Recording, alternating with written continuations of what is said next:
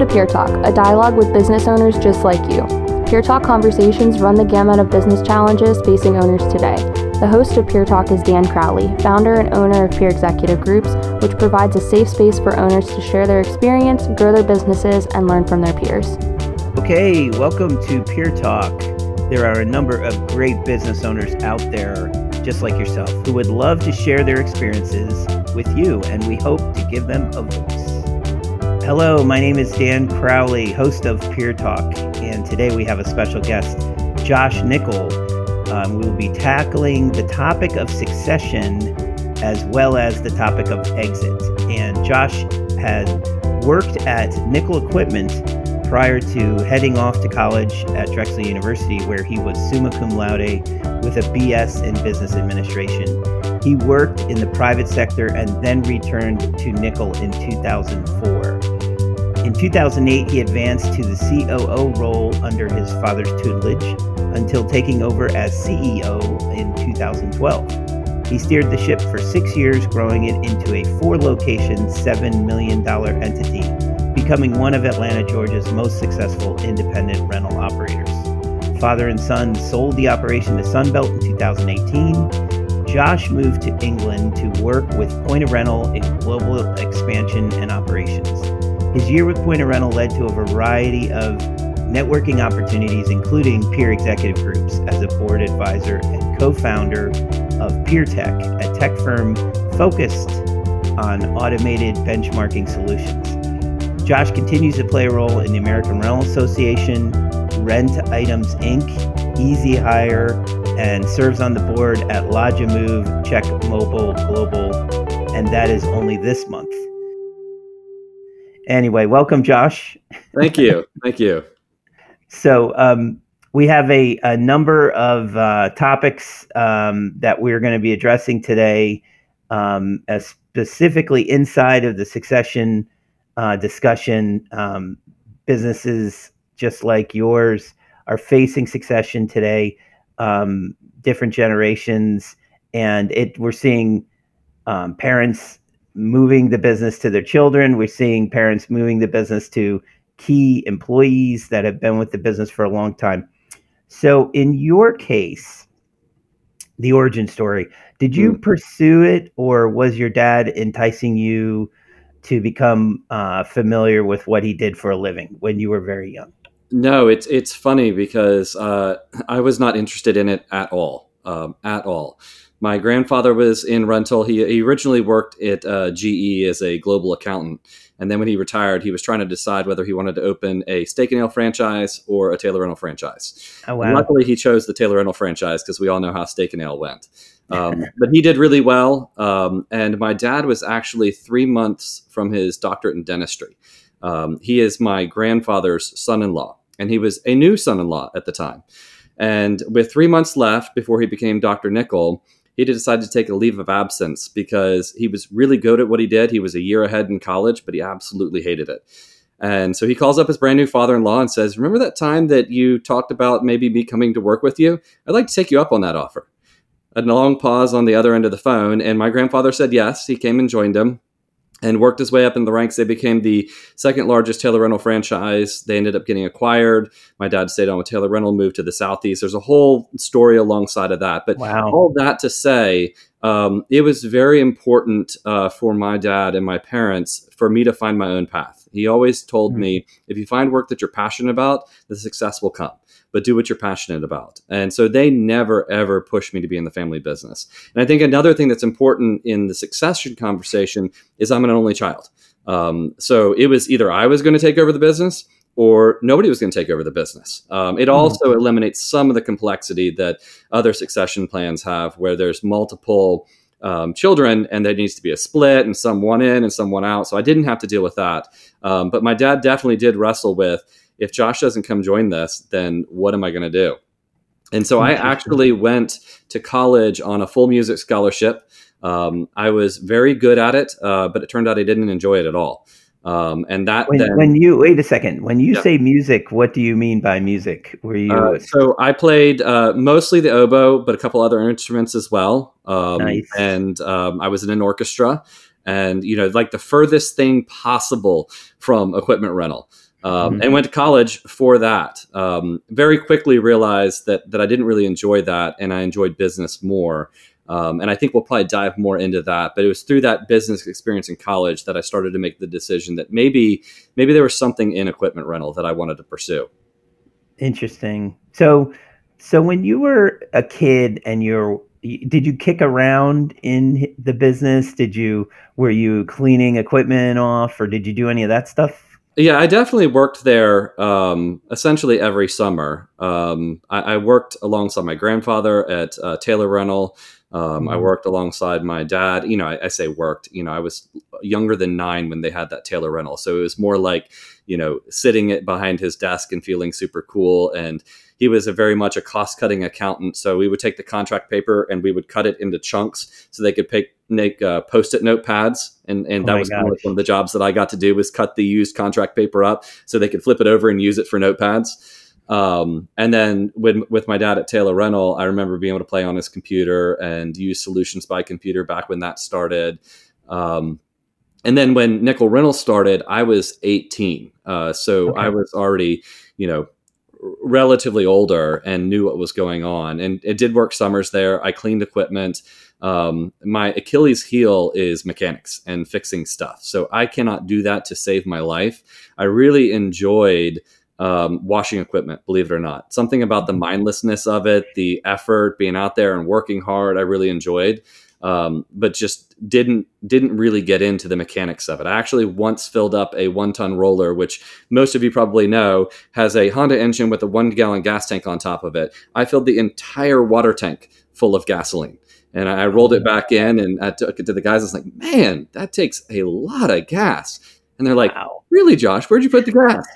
so you know there there are more than one of those stories unfortunately about me and so it it, it didn't feel like the right fit for me mm-hmm. um, and then once I got into business school, I went to I switched from the University of Georgia, where I was a music major, to Drexel University in Philadelphia, which is a co-op school. So mm-hmm. half the year you do internships, paid internships, but internships, and half the year you go to school. I, I like to call it speed dating for work. Um, and so I started off with Neiman Marcus, and it was a you know a giant company, a high end organization. I thought it'd be cool to wear a tie every day to work.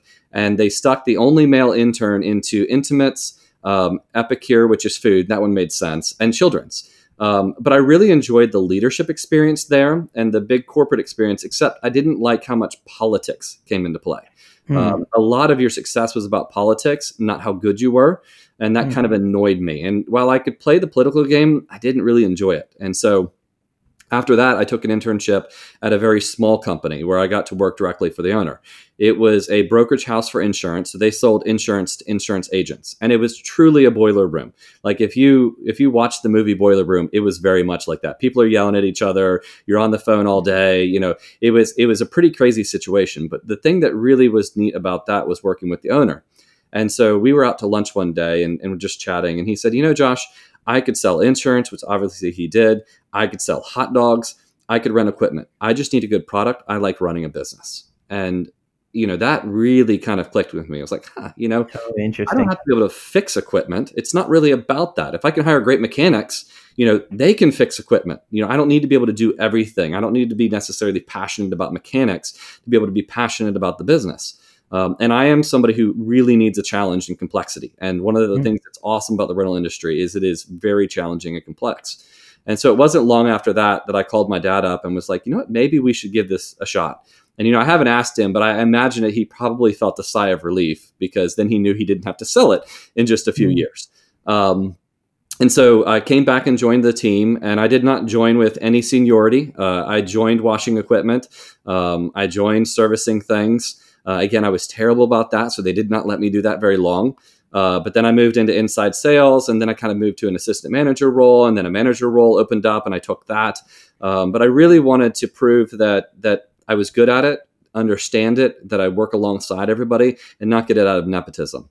Um, Got it. It wasn't until 2008 that I really moved into that uh, COO role, and I know we're going to talk about transition later. So there, there's yeah. interesting things that happen through that. Well, let me let me hit the pause button because I know uh, our listeners are going to want to know a little context on um, these formative years. So you're 18, you're getting ready to go to college. Um, nickel equipment's new. So mm. it, it, so what did that look like? Was it one location, 10 people, 7 mm. people? What was that like? So when it when it first opened, um, it was uh, three people, including dad. Um, one of those people he had to bail out of jail before they even opened. That person wow. didn't make it to opening. One of those people, so my dad's name is Tom. One of those people's name was also Tom. So there were two Toms and another guy, and I don't remember the other guy's name. Um, funny, quick side story. It didn't make sense to have two Toms in the business. So my dad asked the other Tom to call himself Thomas. Uh, fast forward uh, 20 years, Thomas still works for us, and now his family even calls him Thomas. So my wow. dad essentially made the poor guy change his name, but he's a great guy and he's super successful at Sunbelt now. Um, but yeah, dynamite. That's great. So the so you go away and obviously you find yourself. You're going through this process of, I mean, and what a great story about finding a college with um, that type of co-op program. Mm-hmm. Uh, your experiences, I'm sure, were invaluable versus normal college where you're sitting in classrooms and things like that. So, uh, kudos for you for that. Now, yep. you you start to get the bug for business. You you contacted. So, did you reach out to your dad? Uh, I did. I you, know, yeah. we we talked a lot, but I did reach out to him, and so a couple mm-hmm. things happened between um, '98 when he started and when I came back in 2004. Um, yeah. So the the rental industry was rapidly changing. Everybody was, um, uh, at least the better independents were selling out. Uh, yeah. Which was one of the reasons why Dad went back into business be- for himself because he felt like that was creating a hole in the the environment. And I remember coming home in uh, 2000 or 2001, and we were out at Ruby Tuesdays, and thinking as a college kid, like can my dad afford this? Like he is trying to build this business and run this, and I know things are tight. And you know, at least I felt like things were tight. So I remember him going through those kind of startup struggles. And then in 2001, wow. he also had another really cool opportunity, which gave us our second location. Uh, so in 2001, one of the locations that he actually managed of Taylor Rental that was about 45 minutes down the street, a perfect location for us, a mm. perfect design, perfect setup, um, was uh, uh, I think bankrupted by Taylor Rental or closed. Something weird happened like that, and so it was essentially given back. Uh, the property was given back to the original owner. the The business was considered worthless, but it still had a team of people. Um, and so, uh, Dad made a deal with that guy to buy the, all the equipment from him um, to buy the building from him. Um, all of the people stayed on. Dad had managed them before. Um, mm. All the people stayed on, and then he went down to the Ritchie Brothers auction to buy everything that Taylor Rental was auctioning off. So he would buy these giant boxes of parts where he knew one part in there was worth a hundred bucks, and he modeled a lot of his equipment off of Taylor Rental. So he bought all this stuff super cheap. Got this location that he already managed. He knew the market. He knew the manager super cheap uh, the manager already got along well with him, and so that second location was just a blessing. I mean, it just plugged in um, amazingly, uh, and that in fact that hmm. that store manager is still there. That store manager has been the manager for M&B Rentals, Taylor Rental. Um, then they changed the name to Rental One, and then they became Nickel Rental, and now they're a Sunbelt Rental. And that guy is still the manager of that store and doing well. Wow, that's outstanding! What a story! Holy cow! And and in your case when you had the conversation with your dad and you know you came back mm-hmm. um, you obviously didn't come back as a coo how did your um, you know how was it different from when you were 18 and you were just filling in making hourly pay and and that kind of thing? W- was he deliberate about trying to train you in certain things or how did that work? Um trying to think. I, I, haven't been asked that before. I, I think that uh, I, I, tend to be a pretty driven, competitive person, and mm-hmm. I had a strong desire to prove that I deserved to be there. Um, and that I deserved to be more than just a nickel. I, I, really hated, especially at that time in my life, having my name on the sign because uh, people treated me differently. Um, it, it gave me too much opportunity um, and mm-hmm. he didn't have to do any of that. And he was just as hard, if not harder, on me. And I know everybody says that, but um, than he was everybody else. So, you know, it, it was I think it was a really smooth transition in that because he didn't have to really worry about me. I had the business acumen, I had the background, I had the desire to prove myself. I was not below washing the bathrooms. I still washed the bathrooms up until 2018 occasionally. Mm. Um, mm-hmm. So I, it was it was a unique transition being new to your dad's business and kind of being in his shadow. Um, but it, it wasn't really that difficult of a transition. Gotcha. Now, did he? Um, how formal was Tom with regard to job descriptions or training or orientation to certain things? Was was it more um, let me lead you by the hand, or was it, mm. gosh, we're up to twenty employees now. I don't have all the time, so you, you're going to have to learn from some other people as well. Um, he is, if you've ever met my dad, he is incredibly formal. Um, I have been writing contracts since I was probably in middle school. Um, wow. If we made an agreement that I was going to clean my room once a week on Saturdays from 10 a.m. to 11 a.m., that was in contract form. It was in duplicate form. We both had a file folder with a copy of that. He now tells wow. me that's because he would forget what the rules were and I wouldn't forget. Um, mm-hmm. And so I might change the rules up a little bit. Um, but uh, so I've been doing contracts when I was a kid. So it was it was very detailed. Um, it was very much intentional that I didn't replace anybody or step on anybody's toes. So if I was doing inside sales, that was my job, and my job description was the same as everybody else. Now, certainly, I got the ear of the owner, um, so I could make an impression.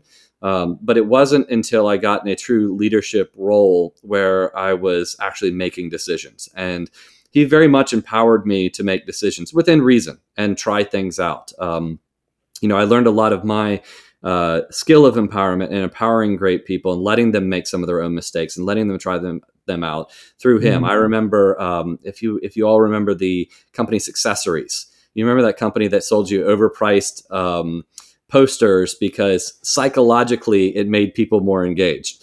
And I yeah. loved psychology. So I remember spending probably, I don't know, way too much money. A thousand two thousand bucks on Successories poster for our rental branch um, or the rental branch that i was managing because it was going to increase employee engagement.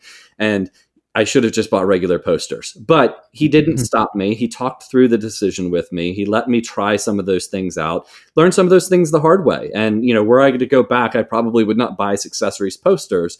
But the thought experiment trying it out seeing the impact it did make or didn't make um, was very important on me. So he wouldn't let me make the big mistakes, but certainly would yeah. let me try things out. So so no uh, fixed asset mistakes. No no like Dad, we need to get into this category.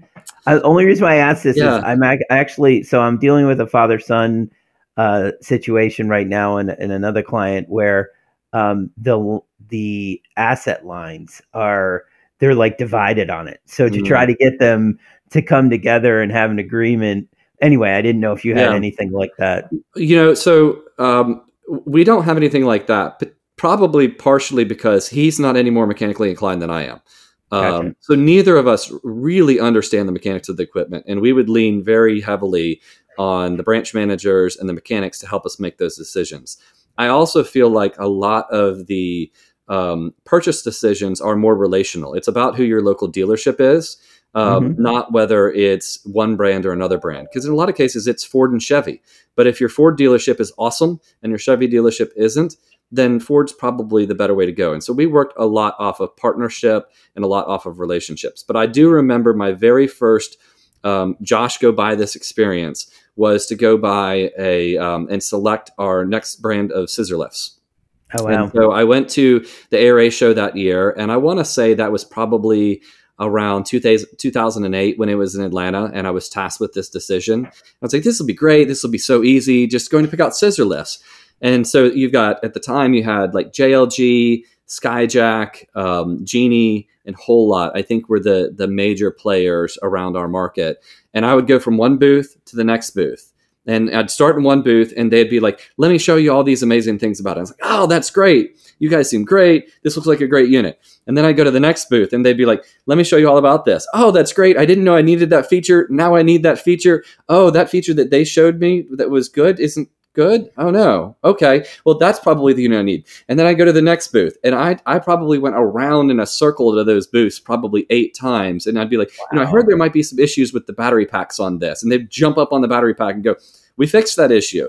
oh, well, that doesn't narrow it down now anymore, does it? Mm-hmm. And I remember it being just such a hard issue because the, in particularly scissor lifts at the time had so much similarities. And, you know, that's why I go back to the, at the end of the day, it was the relationship. Who was going to be the better partner? Who was going to stand behind you? All equipment's going to break. All of it's going to have problems. Um, but which people are going to stand behind you and support you as a business and be a business partner. And so that's how we mm-hmm. made a lot of our decisions. That's great. That sounds like a great learning lesson too. And you're in 2008 when you started to take on more of that role of the COO. How old were you at that point? So I was 28. Um, and what really spurred that decision is uh, the recession. And we had just opened our third location, which we later closed, which was just an awful, awful thing to go through. Um, but we had been growing pretty quickly and then opened mm. that brand new location into 2017 into a drought in Georgia and a fuel shortage and then the Great Recession. And it was mm. just the perfect storm and perfect timing. And honestly, we were a little too cocky. Um, it was the first store that we opened that wasn't on a main road. Um, so we had to sell ourselves more. We tried to be a little bit more like a national and a little bit less like us. We also um, got a location that we could grow into. Uh, we got a location that included some extra property that we didn't need, but we decided that we were going to be in real estate too, and we were going to have the real estate. And so we made some of those kind of ego driven decisions that we probably shouldn't have. And mm. we got a little bit of our head of, head of ourselves. And so a lot of the transition came from he needed to focus on paying the bills and he needed to focus on renegotiating negotiating the finance agreements and figure out how we were going to make it tomorrow. Um, and he didn't have time to run the operations and do all of those spreadsheets, make all of those calls, and try and build those relationships. And so mm-hmm. it was a really a division of labor that was absolutely necessary. He couldn't run the business anymore at that time. Um, and there were many times where you know we would wake up and go, "Is tomorrow the day that we're going to have to declare bankruptcy? Um, wow. if, if, it gets any worse, we're not going to make it." And it would get worse. Mm-hmm. and we would still make it. Um, and you know at the same time i had a, a, a daughter i say a daughter uh, my daughter was born in 2008 so at the beginning of that crisis uh, my wife was pregnant. Um, of course my health insurance was through nickel rental and, I, and i'm thinking if this stuff goes south what do i do? Get a job at starbucks so that i can afford to have a baby? Um, wow. it was just a tough tough situation. And i remember so many times my dad turning to me and saying you know this is tough but it's a great learning opportunity. You're going to learn a lot of great lessons through this. And eventually, I want to say around mid 2008, sometime early in 2009, I was like, Dad, I don't need any more learning uh, learning uh, opportunities. I've had enough. You know, let's take a break from those and let's have some you know time to relax. Um, mm-hmm. But but we made it through that, and that really helped with that transition because he didn't have a choice whether I ran the operations or not. Um, and so gotcha. he was able to see out of necessity that I ran the operations really well and did that really well. So that when he then started to be able to come back and things started to improve, he didn't have to jump right back into operations because gotcha. I had been doing that without him uh, for a number of years at that point.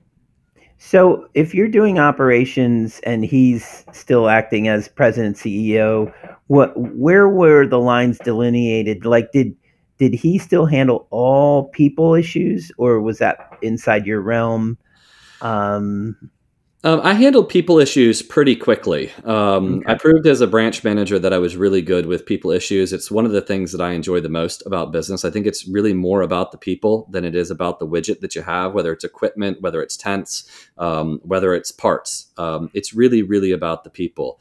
And so I did that well with my own branch. And so then when I moved up to kind of leading all of the branches, I was already working with most of those people, partnering with most of those people. The mm-hmm. the main things that I would go back to him with a people decision would be when it comes to the branch managers. Uh, and I think that's always a, a good decision when you're working with your direct reports and, and talking about raises, position changes, problems, concerns, opportunities, learning things. Um, those are the people that you need to be talking to your boss in this case my dad about. So i wouldn't make those decisions alone you know whereas if we're mm-hmm. talking about a driver or a service mechanic or something like that he shouldn't be bothered by those. If i'm really running operations he shouldn't need to have his hand in those gotcha. types of things. And so there was never a dividing line on that. He never put his foot down on those things. Um, but there definitely relationally was a, a line there And I'd also gotcha. say that my dad and I think very similarly from an integrity and a people perspective, but our um, our strengths are very different. Uh, I lean much more on the technology side. I lean much more on the um, building side. You know, I never would have started nickel rental from scratch. I'm just, I'm not that guy. Uh, he's mm-hmm. much more of a creator and an analytical person than I am. But I am somebody who takes something that's great and builds it into something better, builds structure, builds growth ability, builds scalability. And so that was really a good transition time too. Because as you know, running two stores is very similar to running one store. But when you grow mm-hmm. past two stores, three and above is a very different world. You're really working on the or yeah, on the business every day and not in the business. You can lead mm-hmm. two branches like you lead one. And I very much enjoyed leading leaders. So running that three plus branches rather than, you know, really by, being in the day to day, being the sales rep, being the counter person, all of those kinds of things. I could do it and I didn't mind it but I really liked building that scale. And so that that was another reason why the transition worked really well. Got it. Okay. And so the two of you are running side by side uh, together, uh, operating the business. It continues to grow. We're getting closer to 2012. 2012 comes, and did Tom like take a step back from day to day work activity? How did that work? Where did he make himself more scarce or was he still there just the yeah. same amount he just kind of gave you a different role well he was already super scarce um, gotcha. because 2008 to essentially 2012 he was just working financing and you know kind of those back office things he handled gotcha. the accounting side as well so he was very closely tied to that team mm-hmm. but as far as the operational team um, he really wasn't doing much with them day to day. They didn't see him a whole lot. He wasn't officing out of any of the stores. He didn't move back into any of the stores in 2012. So that that kind of clean break had already happened. And you know, I don't remember exactly how the conversation went down, but I think it was something along the lines of, you know, when I'm working with vendors, um, when I'm working with um, new team members and stuff like that, it would be easier for me if I could put the CEO stamp on there and we could transition you to something like the founder and president of the board mm. or or something like that. And he didn't have any problem with that at all. Um, you know, and and I think we just kind of did that one day and moved on. Um, there was no pride involved in that. There was no really letting go for him because he still got to be involved. I'm a big believer yeah. in whether it's your boss, your peer, or your subordinate, you should be doing what you're great at and what you love doing every day. Mm-hmm. And I was already, you know, empowering him to do that by doing the things that he didn't want to do as much. And so it just meant he got to do more of those things. Um, he's not somebody who would have ever retired had we not been acquired. He loves the business. He loves rental. He loves working. He gets bored easily. He likes talking to people. He likes doing analytics. And so he would always do that. And the conversation between me and the leadership team was was always he's allowed to do that you know he is a great resource and he has decades of knowledge. So if he wants to come in one day and he wants to do a training on something or he wants to pull a new person aside and talk through something with it his name was on the sign first. He is welcome yeah. to do that and we appreciate his investment in our team. And so there was never really any conflict uh, that i can remember from from any of it. I think the closest thing that we ever had to conflict was i had a, a strong desire to scale um, and and to build a bigger business. And that was something that he didn't really have in the same way and made him much more uncomfortable. Uh, so when we were making some of those riskier decisions, especially towards the end and growing really quickly and adding marketing teams and adding sales process that never existed, those things made him a little bit more uncomfortable. Um, but at the same time, all he did was help me battle test them.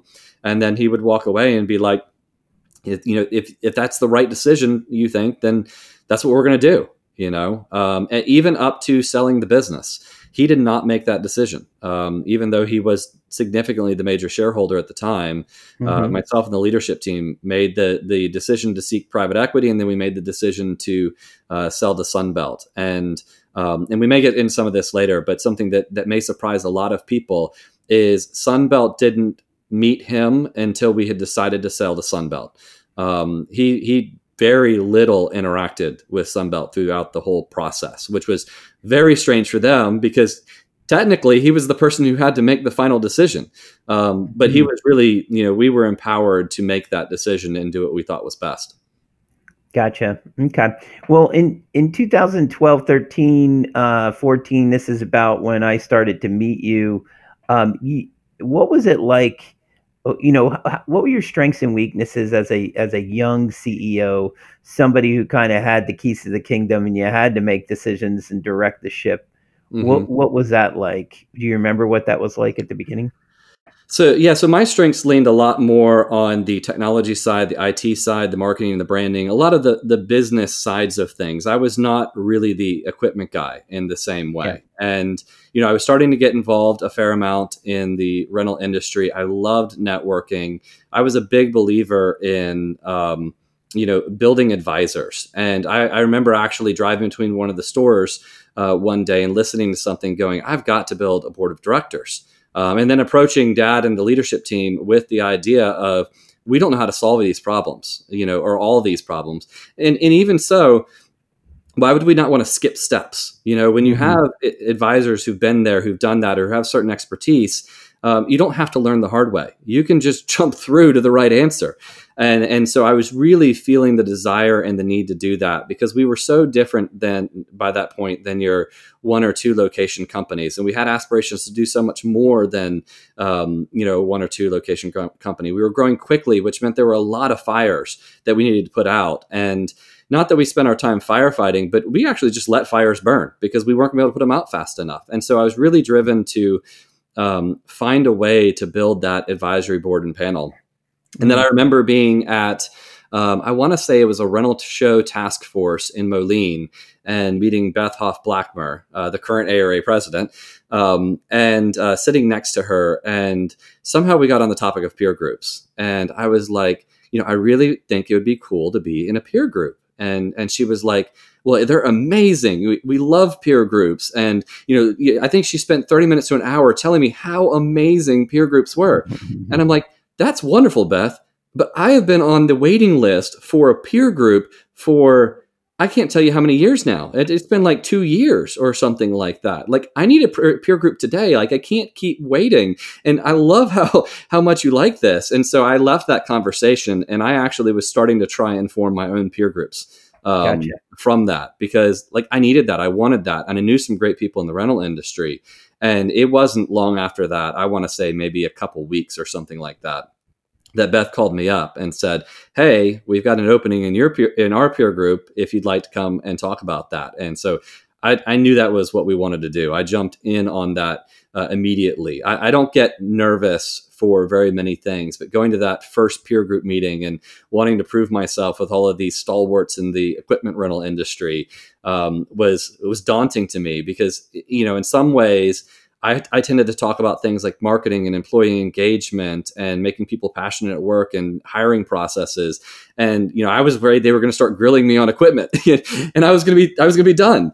Um, but it worked out really well. Um, you know, the peer group had a, a, really good balance of different personalities and perspectives and backgrounds. Beth, for example, not being from equipment rental, even though she's second generation. And I just, I love an environment like that because I like mm-hmm. skipping steps. I le- like learning from other people. I like battle testing my ideas. Even if I'm just sharing something that they're maybe not as good at, it battle tests it for me because I get be- yeah. better at it when I have to present it, when I have to pitch it, when I have to explain it, when I have to sell it. Um, so yeah. all of that went, you know, both ways so much, and so I, you know, I fell in love with that that experience very, very quickly. I, I love that you use the phrase "skipping steps" because that's exactly, um, I think that what motivates people to join peer groups is this idea of, gosh, do I really want to go the long route and learn all this on my own through my own experiences and my own mishaps? Or do I want to learn from others and find out what worked for them and and take advantage? And and what happens, and I think you probably saw this in your time in the peer groups, it within a matter of a couple of years, you feel like you've got the ability to do all the elements of business ownership, right? Mm-hmm. So you might have felt weak on the asset management side, um, but within a few years, you're like, hey, I can hold my own on this. I'm pretty good. I actually can yep. know what I'm doing. So that is uh, definitely something that uh, we count on with the peer groups, bringing that to the individuals. Now, in well, your case, you, Oh, you also have the ability to, to support each other in that. So I knew Yeah. I didn't have to have all the answers. I could call up a friend, phone a friend, and you know they could they could help walk me through a decision or an issue or an idea um, or or something like that. And that that I think really made a difference. And I'd also say, you know, we were not cash rich uh, when when we made the decision to join peer groups. We were growing at like twenty to thirty percent and reinvesting in equipment, and so we had to be very strategic about our cash decisions. And even though in hindsight, I realized that peer groups is incredibly cheap compared to what other industries charge for this kind of thing. I remember trying to make the pitch to my leadership team and going, you know, we need to spend some money on this. And yeah, the first meeting is in Aspen, Colorado, but I swear there's going to be value that I'm going to pull out of this. I'm not just going on vacation to Aspen, Colorado. Um, and then I came back, and uh, in that first meeting, we saved, Nickell saved $24,000 a year with one idea Wow. that we came back with. And so it easily paid for itself for the entire life of our peer groups with one thing that I learned. And um, it was very quick after that that I think you started introducing um, peer groups for um, um, kind of up and comers or, Yeah, or leadership teams. and so when we were acquired by Sunbelt, we had three people in those peer groups. And and almost immediately when I came back, we put one in those because it was another performance multiplier. It was another opportunity to skip steps. Instead of me coming back and downloading what I learned from my peer group meeting and then enacting all of those things, they're now coming back and doing the same thing for me. Like, hey, I learned this. This is how we can solve these problems that I've been wrestling with. Great. Go do that. You know, it was like somebody else was solving all these problems for me and it really empowered the team. And it was, um, I would say that's probably one of the free, most freeing investments that we did was having them in peer groups as well. And that's not a sales pitch. I know that we're talking about peer Yeah. groups, but I really and truly believe that. And if you were to ask those people um, who have been very successful since um, about their experience, they would tell you the same thing. Excellent. Well, that's great to hear. And, um, you know, obviously not a sales pitch, but a sales pitch, but we appreciate it. But I will, I will say this. So you then started to face some issues that business owners, some had to deal with, some didn't have to deal with. And it brought you to a place where you started to consider um, exiting uh, from the family business, Mhm. um, both you and Tom. And so before we get into that, because I do want to separate that, um, I know that a number of people listening are, you know, hey, operational succession, we get it.